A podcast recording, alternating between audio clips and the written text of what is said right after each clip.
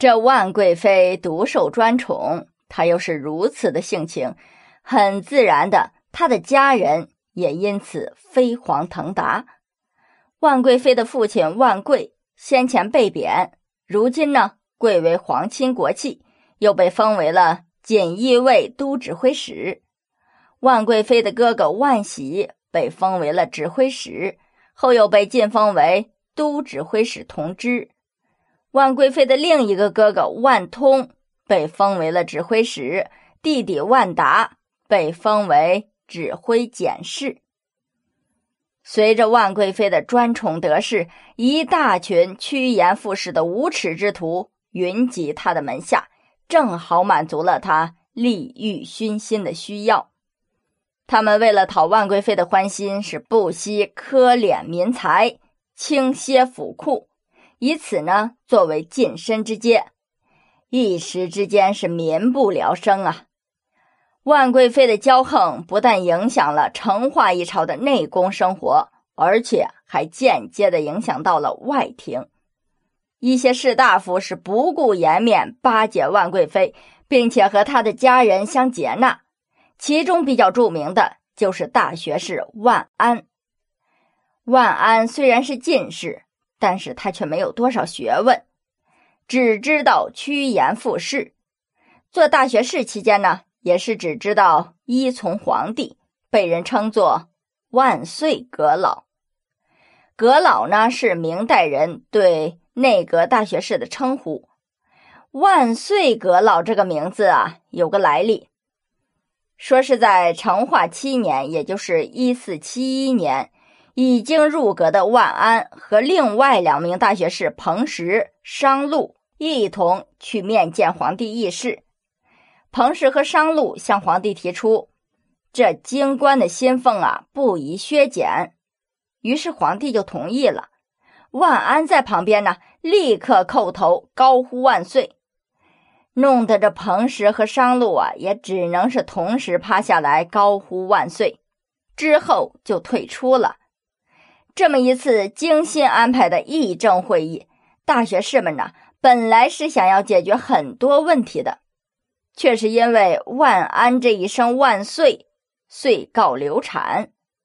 为什么呢？因为按照明朝的惯例啊，大臣山呼万岁，也就是奏事完毕。而且从此，宪宗基本上不再召见大臣了。此后，大学士尹直想得到宪宗的召见，直接面谈朝政的问题的时候，万安就劝阻。当初彭公请皇上召见，一句话不对劲儿，就立刻叩头称万岁，让人笑话呀。我们每见朝政，尽量做到知无不言，让太监们选择给皇上。比当面议政要好得多。这一句话呀，就直接把当初自己演出的丑剧全部归于了彭石，这可算是不学有术了。万安作为一个政客，觉得自己最成功的地方就是结交上了万贵妃。万安费尽心机的与万贵妃联宗，摇身一变就成了。万贵妃的侄辈，这万贵妃呢，因为出身贫寒，正希望有一个士大夫来撑撑门面，于是就双方一拍即合，成为了同宗。更耐人寻味的是什么呀？这万贵妃的哥哥锦衣卫指挥使万通的妻子王氏，竟然有一个送给别人抚养的妹子，成了万安的小老婆。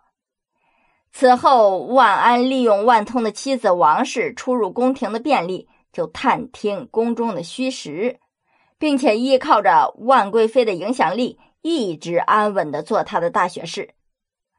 但是，令万贵妃想不到的是，在他死后不久，孝宗即位，有人上书要查办曾经与万贵妃结交的人，万安就赶紧申辩说。我和万贵妃早就不来往了。其实啊，也许正是万安的无能与软弱，才使得万贵妃的影响力没有过度的在外廷扩散。此外呢，另一个内阁大学士刘吉也借万贵妃的权势，为他是尽心尽力，颇得万贵妃的赏识。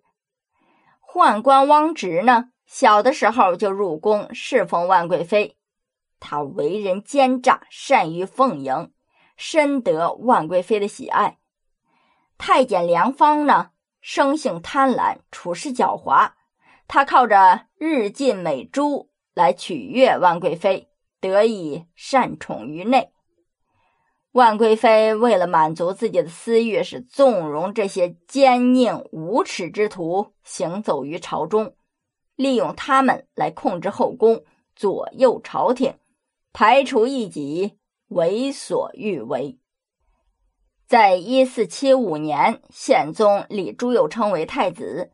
后来，太子的生母季氏惨遭万贵妃的毒手，这件事呢，就在小太子的心里深深的埋下了仇恨的种子。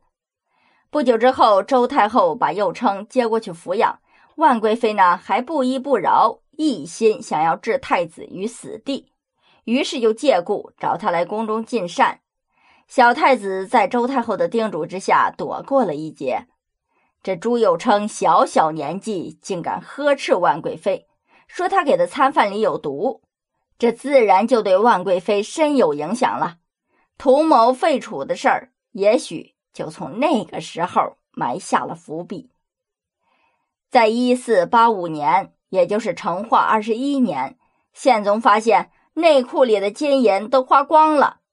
于是就对当时的大太监梁方、维兴说：“宫中所积存的金银已经消耗一空，倘要追究责任，在你们两个人，你们知道吗？”这两个人呢，心里头害怕，也不敢回答。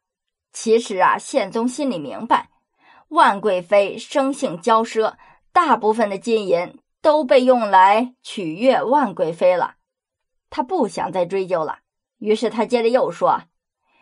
我就不追究你们了，后人会责怪你们的。这两个人听了之后啊，都非常担心，知道宪宗所说的后人就是太子朱佑称，于是他们就找到了万贵妃，撺掇他把朱佑称给废了，改立少妃的儿子。万贵妃听了之后，就联想到太子对她的仇恨，也就愈发感觉到事情的严重性。和益处的必要了。